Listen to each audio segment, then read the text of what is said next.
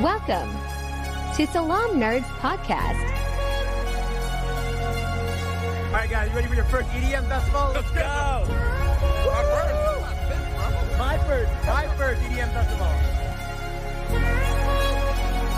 Yo, yo, yo, it's the Salaam Nerds. My name is Steve, aka Watson Needs, and I'm here with my boy Jazz. Yo, what's up? We got some new friends up in here. Oh, All nerds.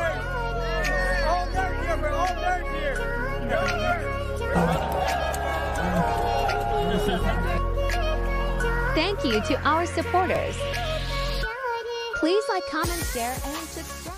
Yo, yo, yo, salaam nerds. It's your boy Neve, aka Watch with Neve, and I'm here with my co-host Jazz, aka Mechanized Organism Design Only for Jazz. no dodge. oh my god. you like that one, right? I had to really think about that one. Oh man, that was impressive. Every week we do a nickname, and I, but I think that was one of the better ones. I think that one. Was Oh, I agree. Hands down, one of the best ever, man. Well done. I love it. I love it. Listen, listen, Jazz, how you been? You been good? I'm good, man. I'm good. Good. You you missed an episode last week. What happened there? You missed our bachelor episode. sick. Oh no, sick. poor Jazz. Yeah. Ah, well, you feel better now? Feeling much better, yes. Good, good. We're glad to hear. We're gonna need all your quantum energy for uh, for this episode. we, so we'd like to welcome our guest, our guest Janelle, aka Jay Berry. Welcome, Jay Berry. How are you? Hi. Hi. Hi, I'm great to be here. Thank you so much for inviting me for today. I one of the only things I like to talk about is Ant-Man, so I'm really glad to finally be somewhere mm-hmm. where this is the correct space to be bringing him up. I know. I we're so me and me and Janelle are in a uh, group chat together. Not a group chat. We're in a what? The Discord. I believe it's a Yeah. Discord together, and it's uh, comprised of mostly South Asian and Asian uh, content creators. So it's like a safe space for us to talk to each other. It's really really cool. If people want to join, let us know. I think Nick is the guy who put it together. Um, and it's really cool. And then you were sharing your experience about Ant Man and how a lot of your friends met through Ant Man, and it's one of your favorite you know characters. Tell us a little bit about that. Um yeah, so uh so first off, about me, I kind of first started my online presence as a cosplayer, but after that I expanded into just lifestyle fandom content and I really kind of just felt super attached with Ant-Man. I think it was I mean, I've always been a huge fan of Paul Rudd. Um Who is it? But I I know, right? But uh I think when the second movie was really coming around, I really started being super active online and I met a lot of people through that and you know, almost 5 years later, I'm still in contact with those people. So when Quantumania was about to come out, we decided to we all flew out to California to hang out together. We went to Avengers Campus. We saw the movie twice together and we saw Paul Rudd's Hollywood star, you know. Ooh, nice. Um I heard you missed so, Kang yeah, I though. think I heard, I- I heard you just missed Kang by one day, right? Yeah, I did. I did. He, uh, Kang showed up at Avengers Campus the day after we went. Um, so that was a bit disappointing, but you know, it's a it's an opportunity to go back sometime, maybe in another timeline you met Jonathan Majors there. I know. right? I I could only dream. Yes, yes. All right, welcome to join us. Well, everybody who is listening, we are going to do a a review of the show for maybe like the first 10 minutes and then we're going to jump into spoilers and recap the entire show, give our theories, talk about what we thought was great, talk about what we thought was a miss, and talk about the end credits at the end. So it's going to be us going through everything that we can possibly remember of this show. So it's going to be really, really exciting. So, Jazz, why? Well, you know what? Let our guest go first. Why don't you give us your spoiler-free review of Ant Man and the Wasp: Quantumania. Oh goodness. Um. Well, first off, I'm gonna say I think I'm gonna go against the grain and say I enjoyed the movie, Mm. but I think with my introduction, I was a pretty biased review already, if you guys fair. can tell. um, yeah. Uh, I kind of I was I went into this movie terrified because I know a few people had seen it before I did, um, and when I the movie ended, I left being shocked at everyone's thoughts because I thought it was hilarious. You know, I thought it was a good time. I thought it was a great story of family. Um, and it was a great introductory chapter to Kang. Um, and we had a good time. We had a great setting. You know, the quantum realm, our first time really deep in there and seeing how expansive that they've really developed the world. And I thought they did a really successful job.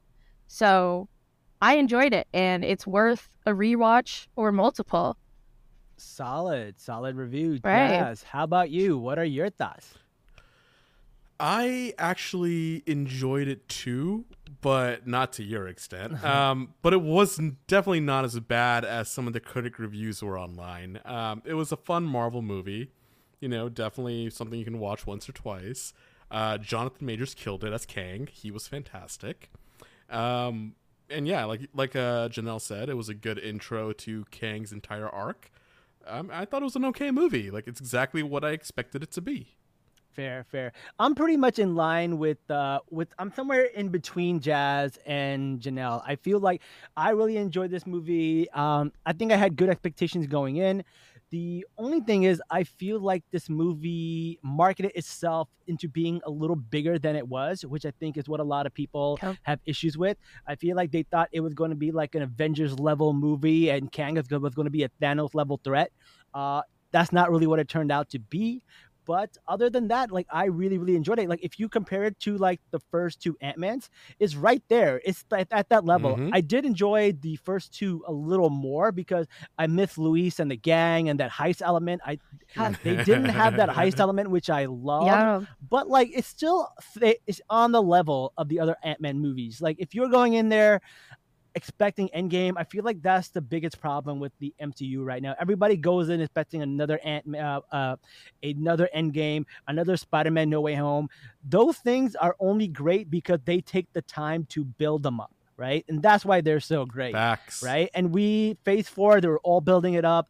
Uh, they're building up characters in phase four. Now they're building up the story in in phase five, and then phase six is where we're going to get our end game. We're going to get our secret invasions, our Kang dynasty. So I think once we look back at this movie, uh, when Kang is a more fleshed out villain. Uh, people are going to go back and enjoy this a lot more. I thought the comedy was great. I laughed a lot and you know there were a few misses here and there but i really liked seeing the entire family and it was a good movie i would give it a solid b minus in i think is a good there movie we go. yeah That's fair. Yeah. Yeah. Yeah. Completely fair. all right cool so these were the spoiler free reviews so what that means is now we're going to dive into the movie which means spoilers everywhere so if you have not seen this movie uh, subscribe like share follow and turn it off and then come back when uh when you have watched it. And then you can rewatch the entire thing and you can get all the juicy details that we're going to go over. So i'm super excited. So all right where to start? There are so many theories that we have. Uh, first of all Scott's just living his life, man. Our boy Scott is yep. He wrote a Yeah. book. he wrote Yeah. a book, man. He wrote a book. He's doing book readings.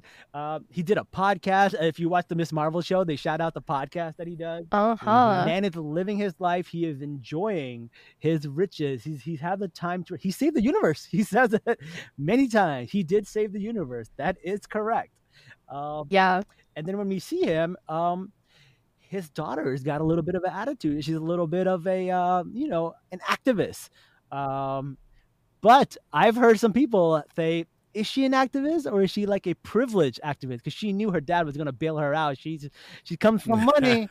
I don't know. I don't know. But you Yeah. know, when when uh, Paul Rudd, uh, sorry, when uh, Scott was looking out for the little guy, Paul didn't have anything. In fact, he lost his uh his daughter, the privilege to see her and everything because of, so when you have something more to lose, you're more of an activist in my opinion. And she was kind of like, you know, shaming her dad when I think her dad did a lot more at, at when when he had more to lose. But we also see that Scott lost a little bit of himself. He is a little full of himself a little bit. He lost that small guy energy. Um, and that's what sets off the movie. Uh, it sets it into a spin. Um, I did like the Baskin Robin parts where they gave him Employee of the Century. I thought that was really funny. Yeah, that was good. Fun fact, fun fact, this is the 31st movie of the MCU, and Baskin Robbins has no 30, way. and Baskin Robbins has 31 flavors. Yeah, that's true. That- that's a pretty. That's clever. So- I'm sure they're happy that happened. I know. They're like, score, we got it. Uh, product placement for Baskin Robin in this movie was undeniable. Excellent. So good. So good. right, right. All right. So, what are our thoughts about Scott's new life and you know his new attitude on life and his relationship with his daughter? So, Janelle, why don't you go first? Um, so yeah, I I agree with what you're saying that Scott, you know, he gets out thinking that he was stuck in there for five hours, and turns out five years had passed in Mhm. Avengers Endgame, and you know, you could you could definitely understand even from Avengers Endgame or from the beginning of this movie that that takes a really big mental toll on someone, you know, and pardon, it takes a lot to kind of work through however many weeks or maybe like months that Avengers Endgame was that you have this motive to save this daughter that you have realized you've missed out on another five years of her life and to get Hope Van Dyne back and her family back and the rest of the universe. And once that all comes back to you and you're satisfied with your life and you have your fa- your favorite people closest to you again, you want to really value that time with them Mm-hmm. you know and i think he has really earned that right. And um my first watch it or my first viewing and seeing that Cassie was really upset or really like dissatisfied with how he's living his life Yeah. um i was well i mean i first my first impression of that was you know you go girl. Like i'm really glad. I'm I, I'm really glad that Cassie Lang they characterized her as the activist and as someone who really is showing. I mean, she's always shown since she was a young girl, like in Ant-Man and the Wasp. She's always wanted to be her dad's partner. Yeah. Um, yeah, and she's she's always voiced that type of opinion, and I think she has always watched his footsteps closely. Um, I think to the point that she's upset that he's no longer on that path. Mm. Um, but I think she also just needs the perspective of you you haven't saved the universe yet, you know, yeah, and yeah. you don't realize the right to maybe retire or at least take a break. Um, because she's still new at all this. Yep. Yep. Yeah, she's she's coming at it with like bright-eyed, bushy tail, maybe a little naive, but also more like idealistic, right? Definitely. For sure. Yeah, definitely. Jazz, what about you? What are your thoughts of Scott Lang's new lifestyle? I mean, man's living it up, and I'm happy for him. He's got it good, and uh, I love that uh, Hank was able to figure out how to make food grow bigger. Um, I'm glad Hope is, you know, leading this company charity Yeah. thing where she's solving all of the world's problems. I'm like, yes, Mhm. awesome, this is great. And then Cassie ends up in jail, and I'm like, ah, young kids. We've all ended up in jail during a protest once or twice. It's fine. I think it's funny how so many of the world's problems can be solved by just making things bigger or smaller. Right. Right.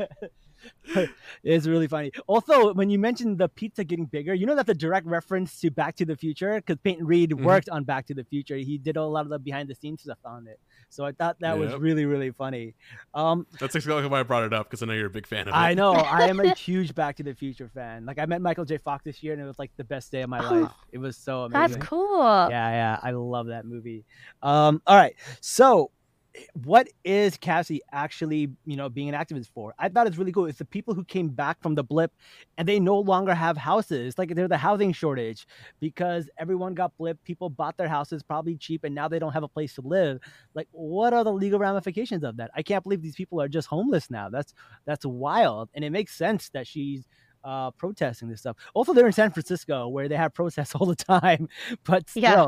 I feel like it was really, really uh, cool, and I feel like this is a reoccurring theme in Marvel because we see it in uh, Captain America and the Falcon, or, or the Falcon and the uh, Winter Soldier, and then we see it again in, in a few other stories where they bring it up, and it's like a slow building storyline, and I feel like Mhm. It's going to go somewhere because we've seen it in a bunch of episodes now. There's It people, has to. yeah, Caught in. Hawkeye, Yeah. a lot of people were like Thanos was right. Like there's a lot of people who are building up to this resentment of like these people came back and it's screwed up everything. Uh, did the Avengers do the right Mhm. thing? It's weird, and I feel like they have to go somewhere with that. And I don't know what movie they'll actually go. Maybe in um, what do they call uh, New World Order, the Captain America movie? Maybe that's where it all Yep. boils down to. Uh, I'm excited to see that, but I feel I love these little nuggets of that they're putting in every movie. Yeah, so- yeah, I Absolutely, definitely, I definitely think there's a chance of that being brought up in either Captain America Four, uh, New World Order, or maybe even the Thunderbolts. You know, Yeah. like something. Yeah, something is brewing on this side, and I think while we're focused on the multiverse saga and really focused on multiversal elements, I think we have to really pay attention to the politics of the universe that we're originally right. from because a lot has happened and they're just you know like there's so much opportunity there. And i think or i hope that there's going to be a project that really brings it up properly Yeah, I, I I really hope so because that would be a little bit of a letdown where they build all this up and we don't oh, get to i see it. know Um, I so know. yeah, that's really really good. Um, one thing I did want to mention, uh, Scott Lang, Paul Rudd is so good, man. His comedic chops are amazing.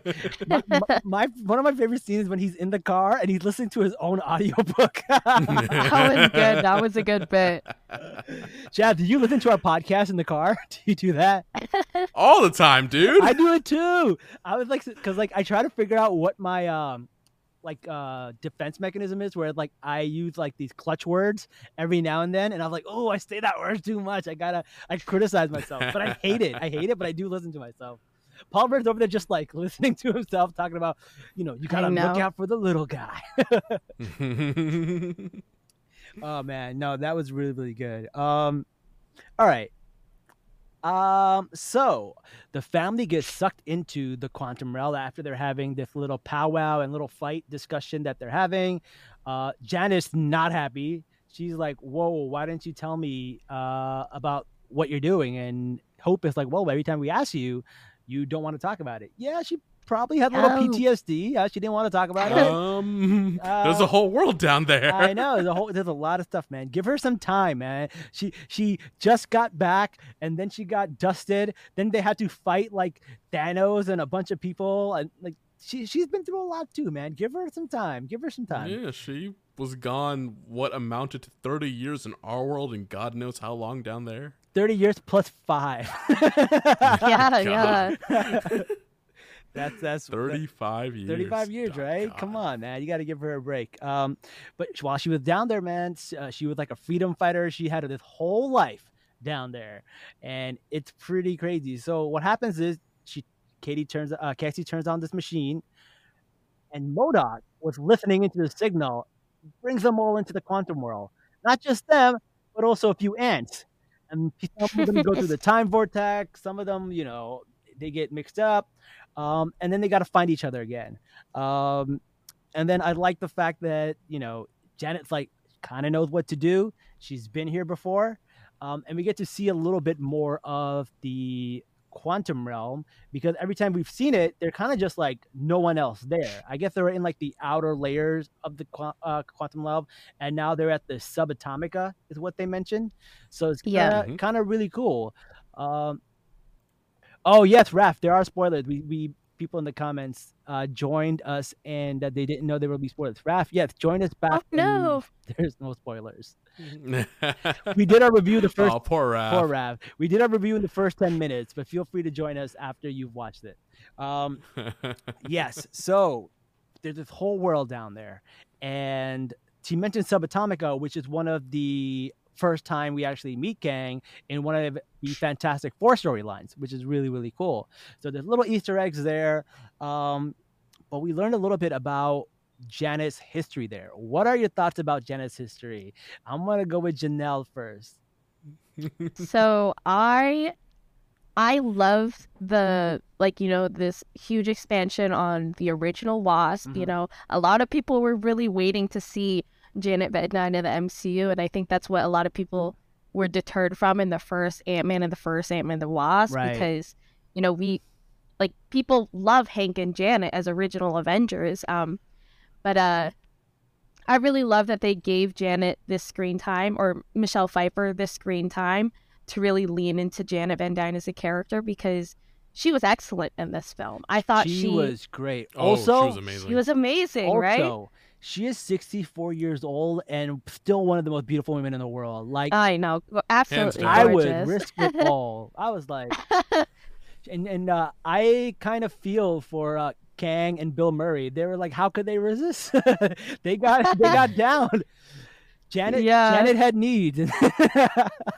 yeah, I I'm- mean, I don't know. Did she have a relationship with Kang?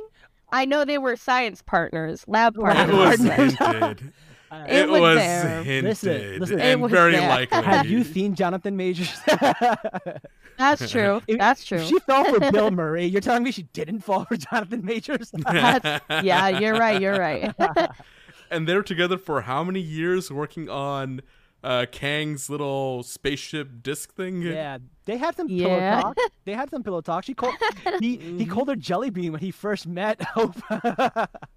That was chilling by the way i'm glad that they brought that back because that like oh we're getting off topic from the original statement but when okay. like really leaning into like how much of a threat he is to hope and cassie like and the similarities that scott and janet have as parents to people that are also in the superhero superhero field now you know like you see how much of a threat that is to get your child involved in this type of work um, but back to the original thing about Janet Van Dyne.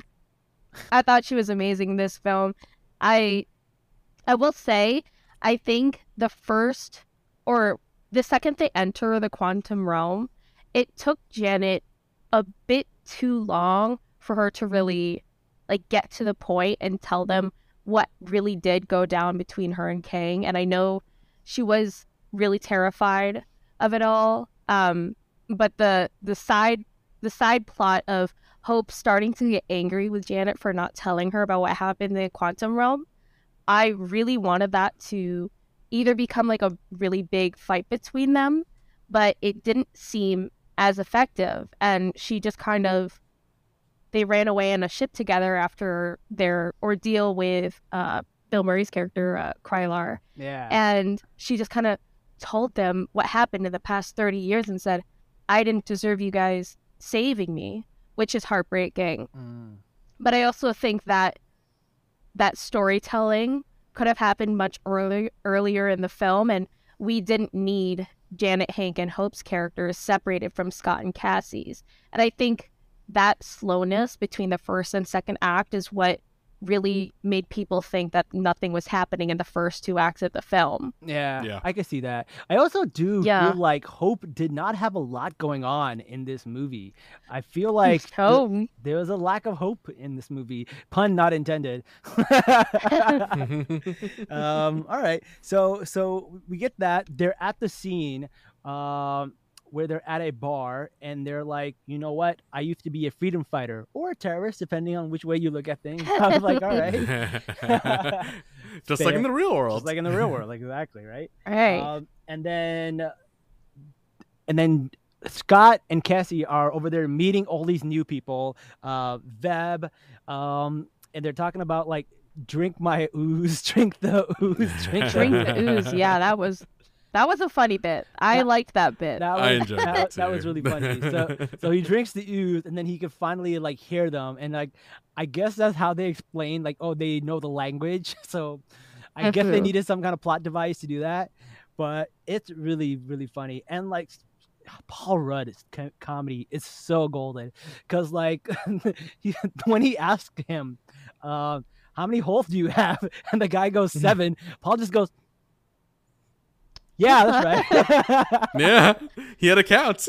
i was counting i was counting along with him it was a good it was a good bit yeah I, I, I was because the thing is like he is he does this thing and it's such a Paul Rudd thing to do because they're also asking him questions about like why are you here and what are you doing, and then the guy asking the question about the hole, and it seems like he's thinking to ask the question of like what he's doing here, but he's actually thinking about the comical answer to the thing. It's just so great. It's so great, and then the guy who is Chidi from um you know the good the good place Love yeah He's like, I could always tell what people are thinking at all times. He goes, Don't think that. Don't think that. Don't think that. And then he thinking it. He's like, I wish I didn't have this power because people are disgusting. yeah that was good was Great minds think alike. and like, I, I do feel like the comedy in this specific spot was working, and he was like, "Your buildings are alive. Your buildings are dead." like, that was good too. I, I actually really liked that too. The, the the bounce back between the quantum residents yeah, and uh, Scott Lang was was good. was yeah. really good, man. It it was it was good. I really really liked that. It was interesting. Um. All right. So what happens next? So um, Bill Murray joins them, and he is kind of explaining, you know, what happened with him and Janet and what's really going on, and he ends up betraying them. So after he found out he betrayed them, um, Hank Pym. He's a Jerry. yeah. Oh, he is a Jerry. Yeah. He's a Jerry. Yo, this There's show- no other word to describe it. this show does have a lot of Rick and Morty vibes. A lot of Rick. well, and I Morty wonder why. I know. You know, like yeah. makes a lot of sense. Similar writers, all that stuff. So there's a lot of reasons why it has Rick and Morty vibes. Um, but no, it was really funny. And then they somehow get away. Michael Douglas has to drive this airplane with ooze in his hands. uh, Uh, very funny. Um, but then we also have Scott and um, Cassie getting kidnapped, mm-hmm. and that's where we finally get to see Kang and get to see how menacing he is. He is well, first, what who missed? captured them? who captured oh them? yeah, The most important thing. yeah. Oh, share it, share it, Jess. Bro, it was my intro. Come on. Share it. This is you. Ugh. Mechanized uh, organism. Yeah, I cannot remember what it was. Uh, it- it's, All I remember is A Mordoff. mechanized organism, organism designed only for killing. Only for killing. oh, MODOK. MODOK. You, you call me Mord. Yeah. MODOK. Now, you want to know why it's so important to me? what? Because let me show you a glimpse of my past. Oh no. What is? Oh, sh- Yeah. It's um. What is it? Spy Kids. It's Spy Kids. It is Spy Kids. Is I don't know which Spy Kids this was. It was So yeah, that looks like Spy Kids three in the first Yeah, picture, Spy but the third 3. picture is Shark Boy and Lava Girl. Oh, that's what it is. right. Yeah. Which is thought we wouldn't interesting. Listen, I'll be the first to admit, special effects, not that great. But you know what? The comedy made up for it. The comedy made up for it. Oh my god, I absolutely hate what they're doing in special effects at Disney nowadays. You know Where what? they're Yeah. doing the giant LED screen in the back to make the backgrounds. Mhm. I am so tired of it. Well, they did the same thing in um in the Thor: Batman. Love and Thunder. But it they worked did it in the Batman. Mandalorian. It, it worked. It did, but it's not working here. I don't know. I don't know what it is. Like you can kind of tell, like it's it's just not right. Yeah. There's something I think I don't know, I think something about the frame rate is a little bit different and like when they're shrunken down small, I think it just looks really not clunky. I don't I don't know what it was, but yeah. then the whole I don't know. Well, Like No, you can environmentally tell. there was something weird too. Well, Marvel has admitted that they actually took visual effects workers off this job to work on Wakanda Yep. Forever. So they legit like admitted that. I guess they thought Wakanda Forever was more important. So I mean, it was. But I guess you know. So it's one of those things. So we'll see. Um, all right. So, what do you guys think of the change in MODOK? He's no longer uh, what's the name, George Tarleton. He's now Darren Cross. I liked it. I liked it. I, I was I like thought it was good. I thought it was genius. I thought it was. Fu- I thought it was perfect. Yeah. yeah, I think if you're going to bring MODOK in in a funny, clunky way, like might as well bring back someone that we're already familiar with. And if you think about the way Darren Cross really shrunk down and Yes. died, like his body maybe would be shaped like it that. makes sense. Mhm. It makes so it perfect was sense. it was a good comeback for him. Yeah.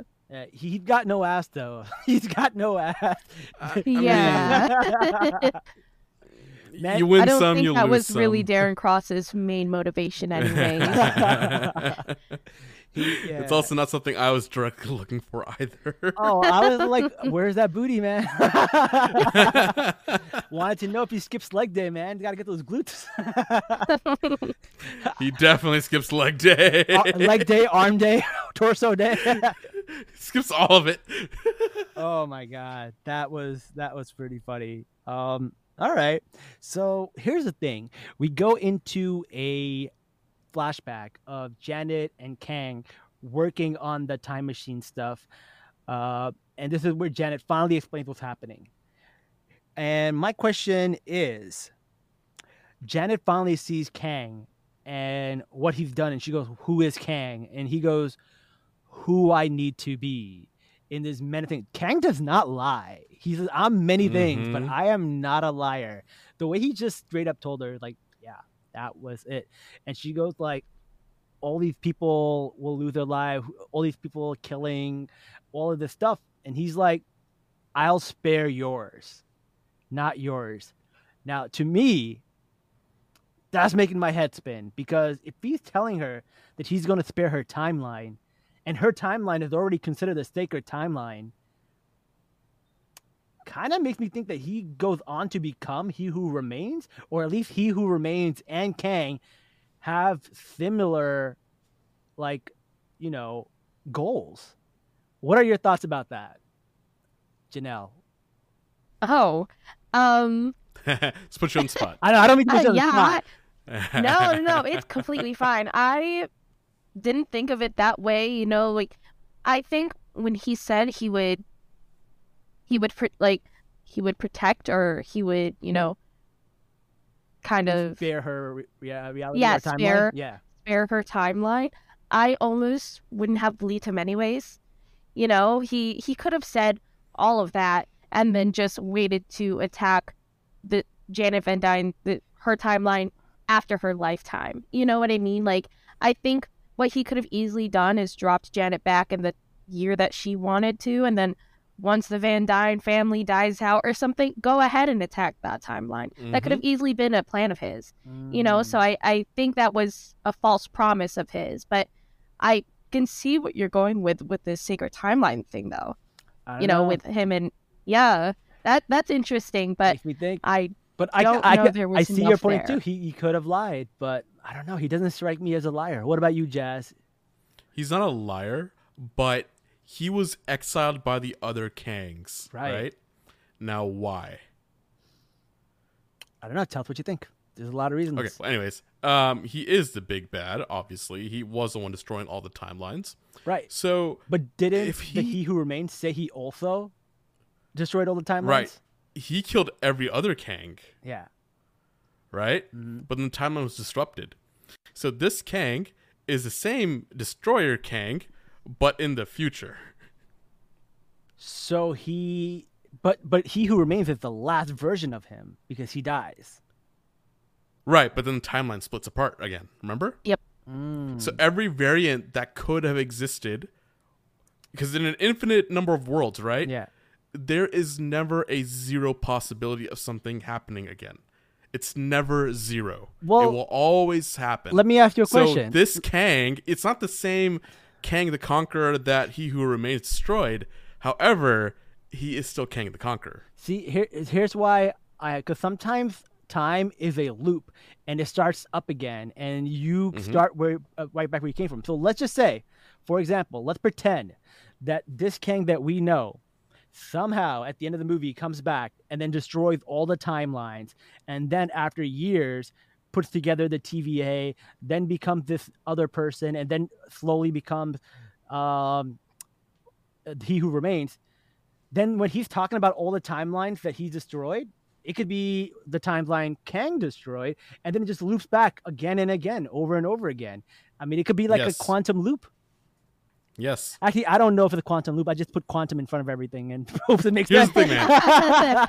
there you Here- go Here's why that works. All right. like I said, in in an infinite number of universes, it, the chance of something happening again is never non-zero. Mm, So yes, this could be a loop. it could be. It could be. We'll see. Hundred percent. All right. Um, but I I love Darren Cross. I like MODOK. I like the whole story. I I like how um, Kang Wait. was beating Uh, up what was the original question? I just realized I may have missed the entire thing with that sidetrack there. Oh no, we answered it. We just uh, I was saying like, what did you think of uh, Kang talking about Kang and He Who Remains, the differences and Ah, okay, similarities? yeah. So we kind of Got we kind of answered it. Um, I completely yeah, forgot where the original question was there. yeah, yeah. but she uses. Here's the thing: Janet uses the Pym disc to make uh you know Yeah. the thing really really big uh so The core. sh- she can't use it but scott used it to make himself bigger and come back so janet could have used it the whole time or not i don't know if, if janet was just saving it or she didn't know she could use it on herself or, or what but that was kind of, I don't know i don't know that, that part was a little clunky for me i didn't really get it Well, look what happened to Scott and uh, Hope when they went in, right? yeah All the possibilities of them existing happened. no no now, no no unless No, no, I'm, I'm not. I'm not there yet. I, I I am at the part where she makes that thing really big, but she had the disc Right. the whole time to make Correct. the Yeah, orb you're big. you're talking about how in 2015 Scott used the blue disc in his belt yeah, and made In himself exit the quantum realm. Yeah, and you're asking why Janet didn't do that also. yes, that's what I'm asking. Right, that's what I was getting to. Is that because of the distinction of all the possibilities, Janet would have been ripped apart. So she couldn't go in and save it the way Scott did. The only reason Scott worked, which you can get to later, is because he's Scott. Mm, I don't know if I buy that. I don't know if I buy that. but- It's true, man. Look, he was going through the same problem. Are you talking about the probability field that happens Yeah. when you enter the energy core? I'm not talking about that Mhm. yet, though. Yeah, we're we're talking about Like before the qu- possibility field even erupted. Right. Like when the ball was small. What I'm saying, and she met Right. Kang, she could have just Mhm. gave her and Kang the particles, used them, and left. Before the make that Kang really small? No, big. She had the big ones too. She didn't have the small ones. She made the orb big. So she could have made Well, herself why big would the you whole make time. Kang big? That's a horrible idea. She didn't know he was a Well- bad guy then. yeah. When he asked for her help to repair the chair, she could have offered her Pym particle discs, and they put have could have both gotten out that way. Um, but she decided to, however many years before Kang showed up, just survive in the quantum realm because I guess it just it never occurred to both her or Hank. You know, he said to never mess with the regulator to Scott, and oh, that is true. so It never occurred to Hank or him. Yeah, I guess they never thought about Yeah. that. I think Scott's the only one dumb enough to try it. yeah, exactly. He's, Jack Scott. Yeah, okay. he has main character syndrome. So Yeah. okay. All right. Now let's go into the po- uh, probability vortex because that is probably my favorite part of the entire movie. That Yes. is one of the most powerful sequences in the movie, and I think that one was like you know one of the most well thought out storylines that they really implemented in the into the film. I thought that was really good. It was really good. And and and like I said, Paul Rudd's comedy it cannot be beat because he's like he's like Darren, Darren, Dar- MODOK, and then he finally answered. What? That was Yeah. so good. I love that. That was so good. You know, Paul Rudd actually wrote the first two. Um, what you call it? Uh, movies. Yes. Yeah, I did not know that. Yeah. Like, he is He's the talented. character. That's wild. Every which way, he's talented. Yeah. So he starts splitting up into a bunch of people because of the probability vortex, vortex or everything that could have happened could have happened. And then they get the one from Baskin Robbins, and I thought that was so funny. That Uh, was good. I told you, i- i- in in a universe of infinite possibilities, or a multiverse of infinite possibilities, the chance of something not existing is zero. Yeah. There is a version of every version out there. That's really yeah, that was good. I I really like that. And then it's it gave me very much like interstellar vibes where there's like you know how in Inter- interstellar like love is what drove uh matthew mcconaughey's character to kind of survive at the end and find a place and you know contact his younger daughter? Just like that cassie's voice was able to give him that direction and he was able to team up and go for it. And then when wasp came it kind of left only one possibility of what was going to happen and it worked and it was really cool and everything worked out. And i thought that was a really cool scene probably my favorite scene in the movie not so much a heist but still it had that vibe i i really liked it um what are your thoughts about that guys Uh, oh, Janelle, you you're can go. good, all right. Go ahead. Yeah. Yeah.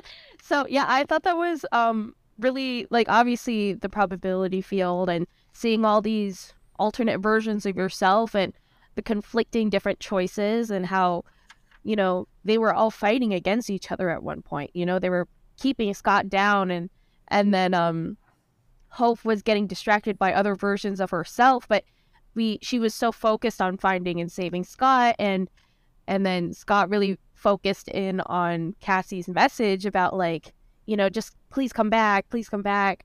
Um, I didn't write down what exactly she said, but I will say that line of dialogue was really kind of taking me back, it, or taking me aback. It was a little bit cringy. I'm Mhm. not gonna Mhm. lie. I was going to say like, okay, guys, like it's a little bit predictable that they all just are like, for Cassie, you know. Like, Yeah. it, was, it was a little bit. It was a it was little bit. it was cute when she was five. Now, like, it was a, it was cute when she was five, but you're an almost 18 year old girl standing here next to, you know, um, what is it like your kidnapper, and she's just saying all of this stuff out loud. Very weird, but um, I thought it was good. I I thought that was a really beautiful moment to see um Ant Man and the Wasp like converging destinies, I guess, when Mhm. they grabbed each other's Mhm. hands and then they start shooting at that together. I think watching Ant with the Wasp, their combat is some of the most interesting to me. Like I, I just love watching them, yeah. you know. And so that that was a good moment. But I think the Cassie bit was a little bit corny. But you know, sometimes it's allowed. Sometimes it's allowed. Of course, some Marvel movie. There has to be some corniness in it. Uh, Now, yeah. um, so speaking of Cassie, thing- I was gonna say they did replace the actress. What are your thoughts about that? I mean, it, it, it worked for me, honestly. Yeah, you think she was I know better? people. I thought she did great. Okay, okay. I've heard a lot of people say that uh, the other actress would have done a better job and brought a little more seriousness. Probably, but you know what? It was great. All right, fair, fair. I don't. Yeah. I, I don't really have an opinion. I don't have a dog in this fight. I just think it's really interesting. Right? Yeah. Like I, it doesn't matter to me. Like they both were great. Yeah. But yeah, back to the uh, uh, vortex. Go right.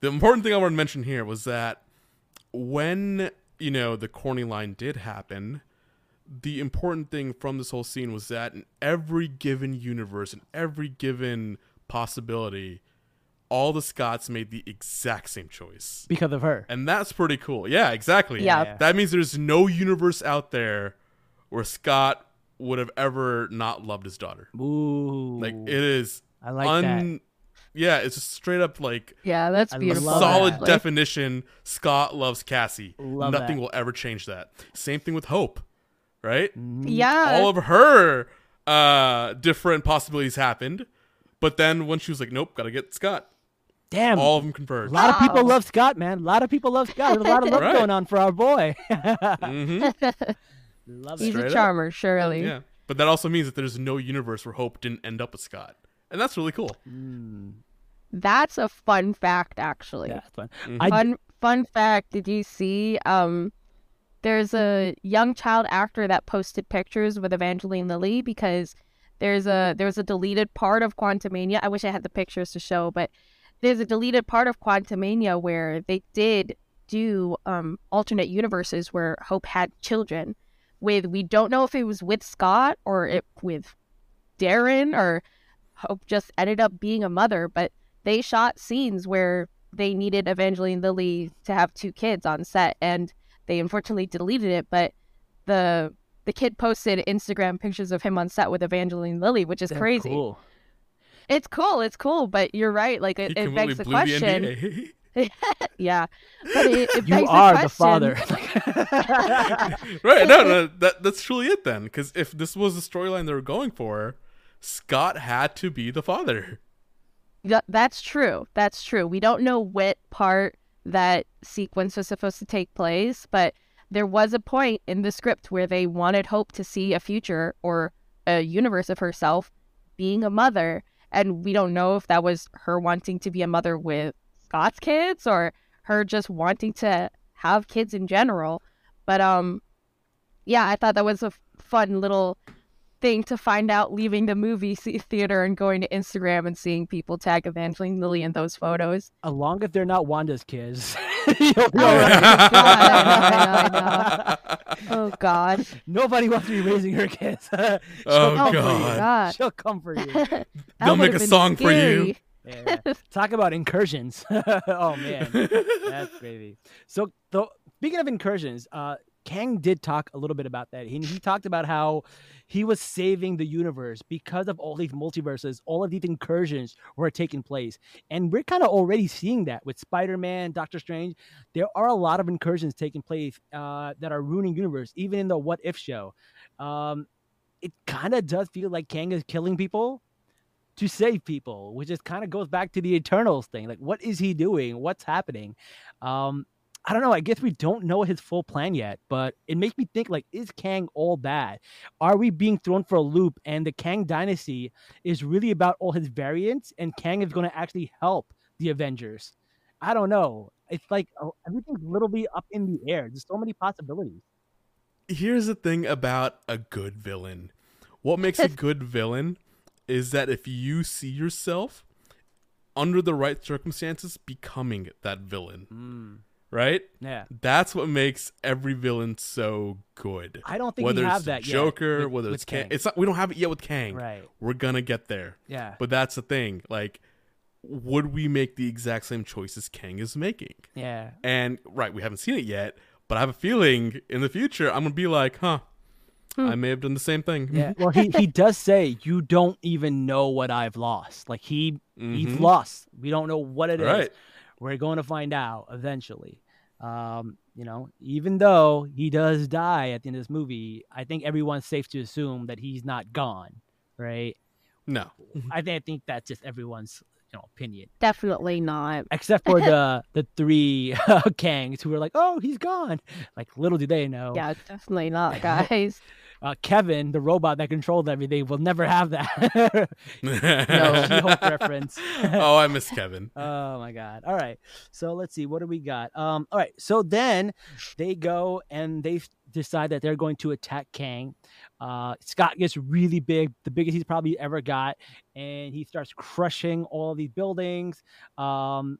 And he uses his shield like Captain America. yeah, I noticed that too. he got circular disc. And I, I- love how he looked up to Captain America. He goes like in the beginning, he goes, "I didn't fight Captain America. I fought with Captain America. That would be ridiculous." it's really really funny. Um, and then they get in there and they have Cassie uh, do a little speech uh, about people rising up and coming to help them. And like I feel like this has turned into a trope. Like I feel like Lord of the Rings was the first to do it, where people just like not expecting people to come, and then finally out of nowhere they come. They do it in Game of Thrones. They did it in Avengers. They do it in Star Wars. Uh, the Return Guardians of of the the Jedi. Galaxy. They always do this, right? You don't expect someone to come, then someone comes. I'm a little tired of this trope by now, and it was still good to see a lot of the people that we had just met uh, in the in the universe, and I do love the idea of people who belong to that world fighting for their own freedom. Totally on board with that. Love that.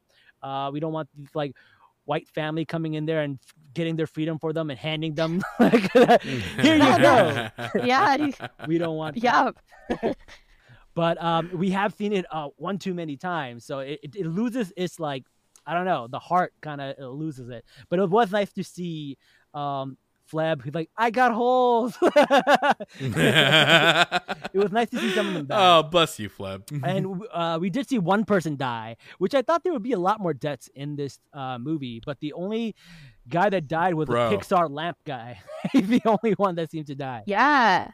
I will say, um, in that sequence where he like, you know, he uses his yellow light and aims it at Kang and then Kang kind of spins and turns it into blue light. I saw that scene. Do you guys remember that part? Mhm.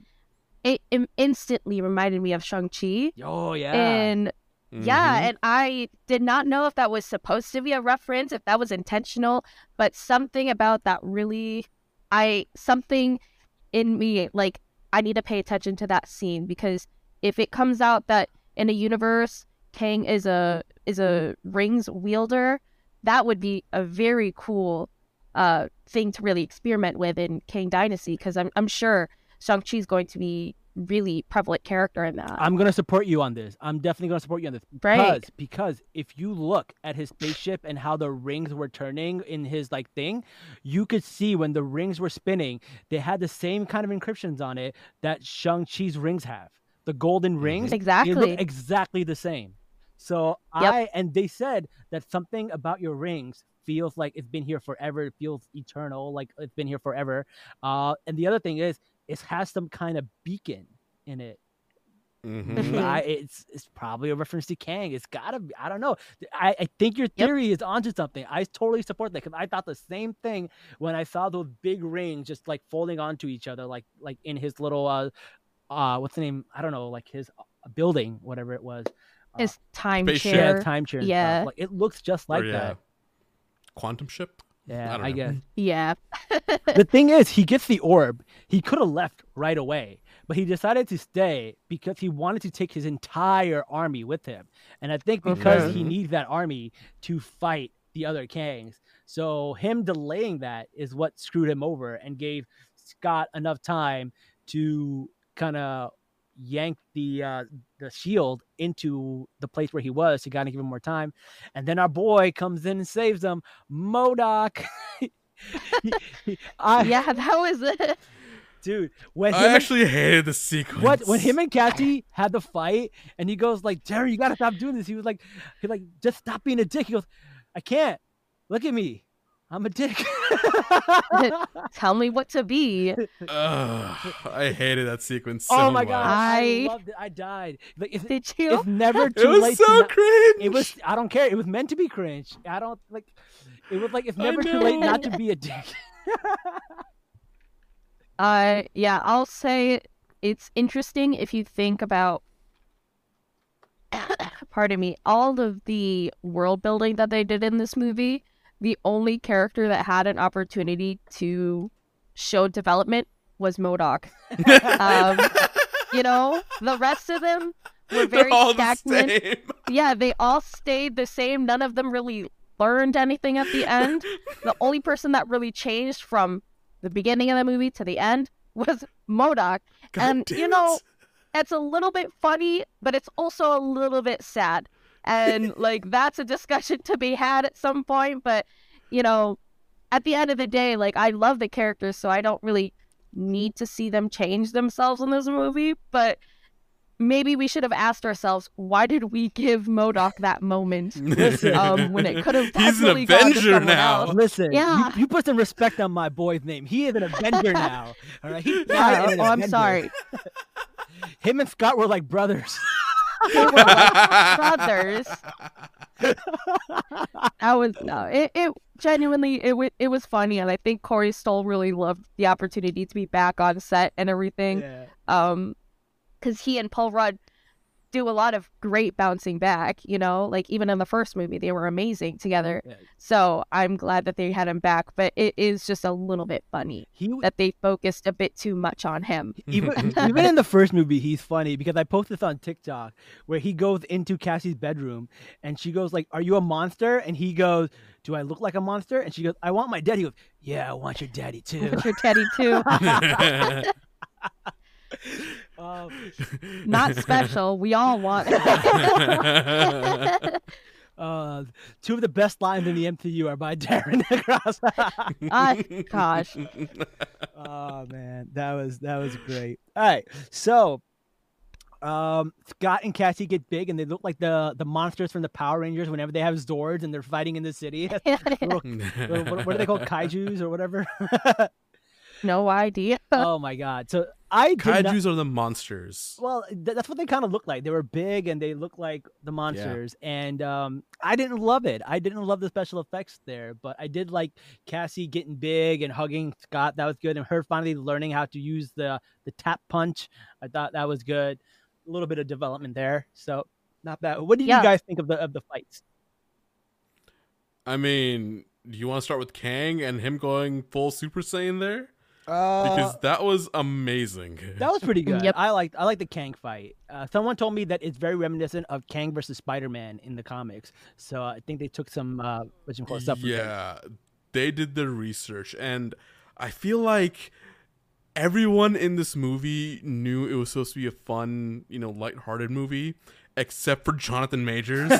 he went so hard in this He, movie. he went Like, really hard. He deserves to though. I I think he he really was the showstopper here.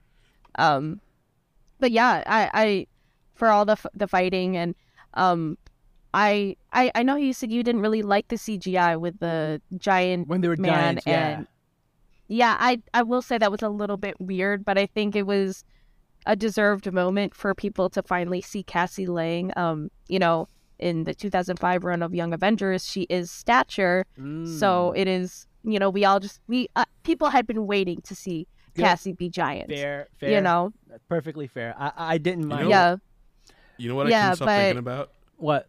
Uh, And this, in, in like when they all grew big, all I could think about was that scene from Shrek Two with the giant gingerbread man. yeah. That's that was- exactly what it felt like here. I like how they I like how they brought back like oh I really want citrus right now something like a lemon like the running Yeah, joke or, or a lime. Yeah, because he always has like orange slices with him whenever he grows Mhm. big. I thought yeah, which really is funny. weird because that was like a that was an improv line of Paul Rudd for Civil War, but they really wanted to lean into that and they brought it back. And now Cassie craves limes whenever she goes giant.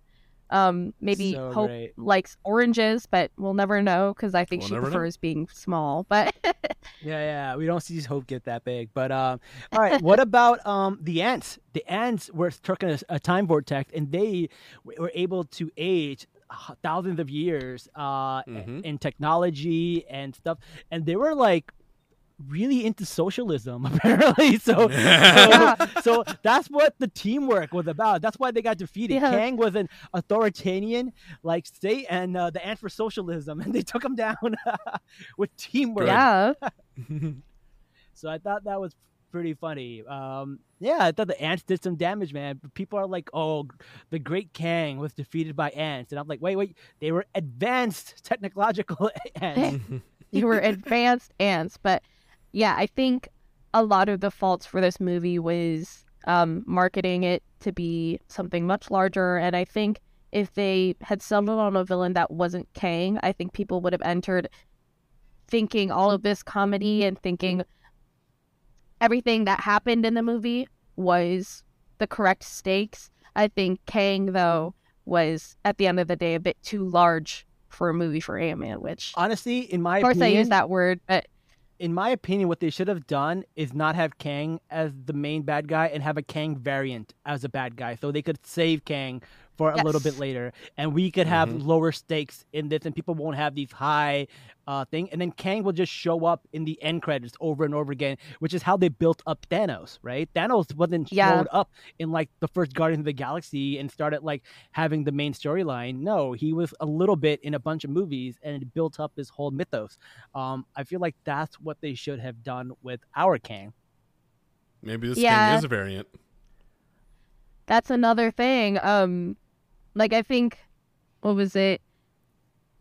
People weren't really feel like a lot of people took away from the movie that they didn't feel that it was high enough stakes, like I said, or they didn't feel like the characters were truly threatened by this Kang. Mhm. But I think if they're going to keep leading us on with, oh, this is Kang, and then end the movie with, sorry, that was just a variant of Kang, and it's really not the big bad yet Mm, it's going to become a like in Doctor Strange, and he was meeting up with Dormammu all the time. yeah, The audience is Dormammu, and Kang variants is Doctor Strange. We are eventually going to get sick of seeing all these Kang variants, yes, and we need different villains. We need different antagonists, and it can't just be the multiverse saga where we fight different versions of Jonathan Majors. As much as I love the guy, oh you know, there has to be a better solution to this. Kevin Feige, we've come to bargain. I know. Uh, fair. no, I really, really thought that the stakes would be higher. Because here's the thing, right? When they when he was fighting Ant Man, there was a part of me was like, "Oh, Ant Man's gonna die," and I was like, Yeah. "If he dies, then and then Kang gets left in the quantum world, then we know he's gonna show up again. We know Ant Man is dead. Uh, there is a loss, and there's the stakes were were better. Now we see Kang die." We know he's not really dead. There's plot armor. We know there's Secret War, Kang invasion. So like his death doesn't mean anything because of the plot armor that we know of. So I think that's what really cheapens it a little bit. Jath, what are your thoughts? yeah. um, can I talk about the end credit scene now?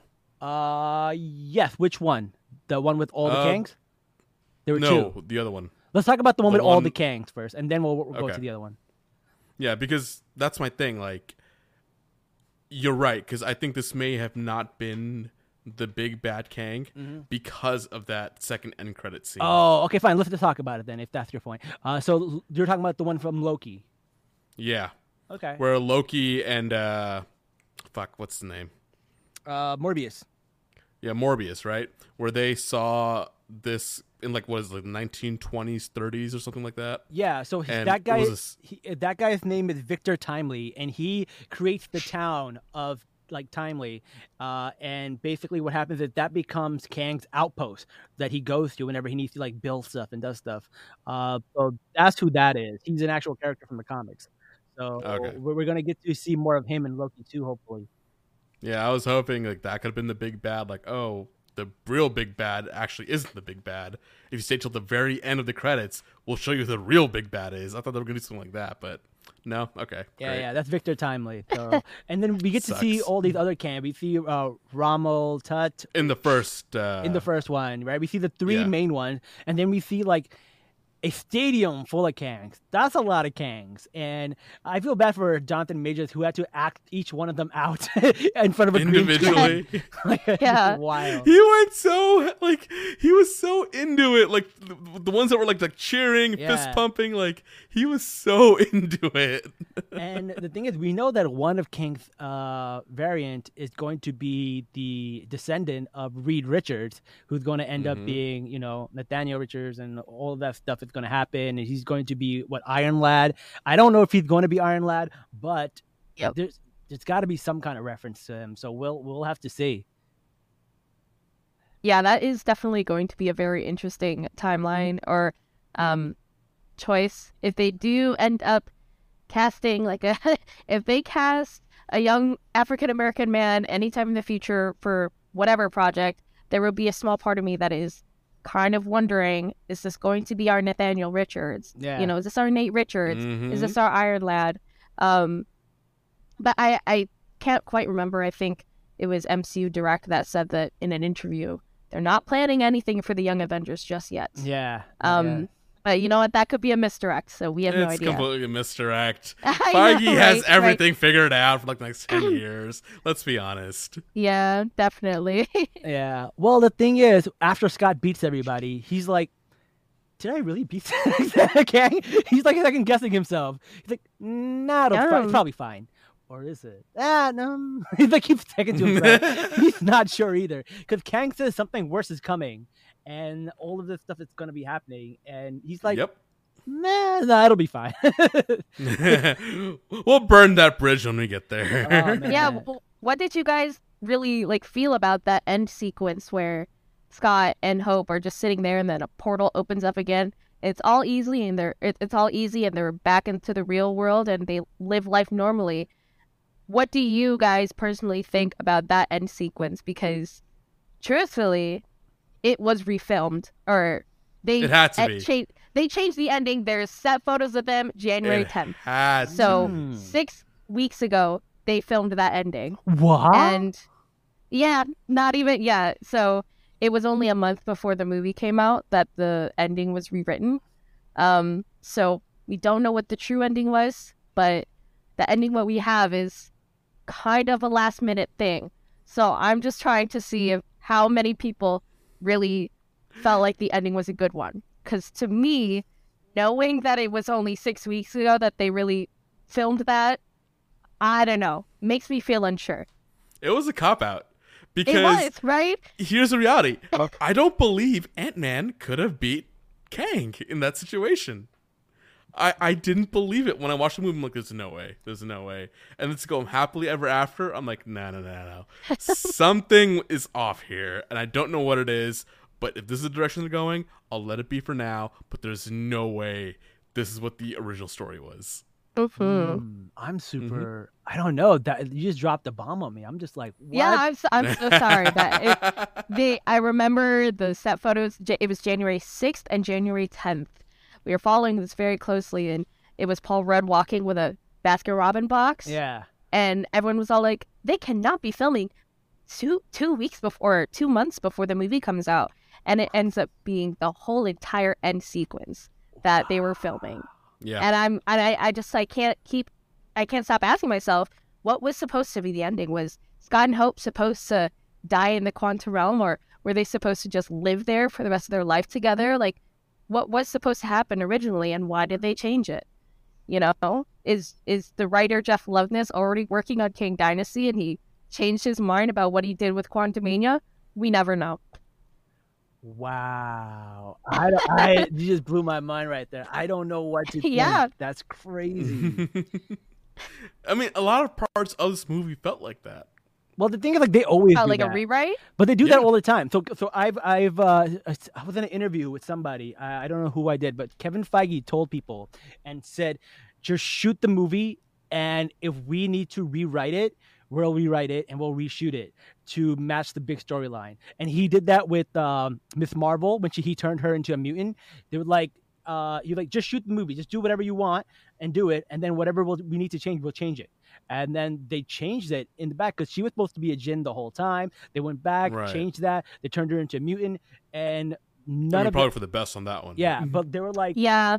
because Kevin Feige doesn't want things to leak, so he only tells he compartmentalizes thing and doesn't tell people. He tells them to just sh- waste. They have the money to just waste scenes and then reshoot them, which is wild. Yeah. But they have the money to do that. But Kevin Feige just tells people to do it. He was like, just shoot it, and if we need to, we'll reshoot it. Even in Miss Marvel, they had the wrong Statue of Liberty because Spider-Man, um, what do you call it, No Way Home had a different Statue of Liberty, and they Hmm. went back and they reshot the uh, put the new Statue of Liberty in. So. Kevin Feige, Daddy Feige, he's got money. He doesn't care. He'll reshoot whatever the fuck he wants.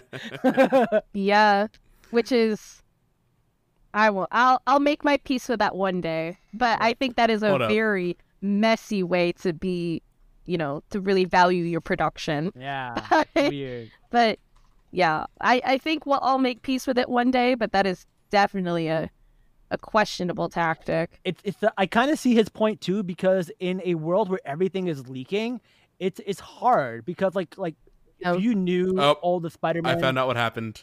Oh, you found out what happened? What? So Paul Rudd signed a three plus plus movie deal with uh, Marvel. Okay. So he got a new contract. So, so they're means- gonna kill him off initially, but now they're keeping oh, Oh, because he signed a Okay. contract. Hmm. him. funny. that's my that's my logic As behind it. bad as that is for a clunky story, I still like to see Paul Rudd in the MCU, man. I Yeah, really- you know what? I won't complain. Right, I I'm not won't complain. complaining. I'm just saying this is like what I just saw. Like, yeah, he signed a new contract. Uh, in Interesting. last year, last year he signed the new contract, and because you know this is around the time you know Wakanda Forever happened, like when they were still post editing or post processing it. I'm guessing that they went back to Ant Man and they were like, "Hey, we still have him. Let's keep it going." Let's keep him. Yeah. He, he's a There we charming, go. he's a charming motherfucker, man. We gotta keep him. Mhm. All right, Yeah. cool. All right, Yeah, so, so it's no longer a three plus plus. Now it's a bit more. okay. Now it's five films. Okay, yeah. I have no complaints. All right. Well, uh, S- uh, world. We're just living in it. all right. Yep. Fair, fair. Um. Well, that's all we have for this episode. We recapped it. We reviewed it. We gave our thoughts. We gave our theories. Lots of fun. Janelle, thank you so much for being on our show. Thank you. Please let people know where they can find you. Thank you. Thank you so much for having me. Um, I'm really glad to be super recognized as someone that loves talking about Ant Man. Um, if you want to see me talk more about Ant Man or other stuff, um, I'm on uh, TikTok, J underscore Barry, Twitter also J underscore Barry, and Instagram just J Barry. So uh, you can find me anywhere there. Someone Thank stole your. Instagram name. Is that what happened? Um, actually, my Instagram was the first one. Ah. Uh, it was just it's TikTok and Twitter where everyone has everything else that I want. So Lame. maybe I should change my Instagram to underscore Barry, but you never know. I'll think about it. It- maybe in some timeline you have all three. Oh, I know, right? Start collecting all of my variants. my social media handles like Infinity Stones. Yes. great, great. Well, thank you so much for joining us. We love recapping Thank this you. show with you. Everybody, don't forget to like, comment, share, and subscribe. We're growing our fan base. We're getting bigger and bigger every year. I am at 135K on TikTok. I am at Woo! 17.5k on Twitter. So um, not Twitter, uh, Instagram. So we're growing. So please don't forget to follow us uh, and join us on uh, next time when we review the next Marvel movie, which will probably be Guardians of the Galaxy. So that's going to be exciting. Ooh. Yo, Neebs, I got some good news for you. Oh, what? So Michael Pena, Yeah. uh, he played Luis, right? Yeah. He signed on for three movies. You know And what? they've only done two now. That's what we didn't talk about. We didn't have Luis. Actually, no, I did mention it, but oh my god, Luis recapping the universe is what I need, man. I need him to recap what happened in the, the next Iron in next uh, Ant-Man. right. So he's still on contract for another movie, which means we may see him in the not too distant Love future. him. Love him. Right. Mm-hmm. Oh, all right, cool, cool. By the way, did you know the guy who was the other one, the one that goes like Baba Yaga? He was the voice of the guy with the He holes. voices- Yeah. Yes, David Dastmalchian play uh, voices Veb, uh, the guy with the holes. So at least we got him. All right. Right, right, Awesome. right. well, anyways, again, thank you so much for joining us, and until next time, guys, salam, nerds.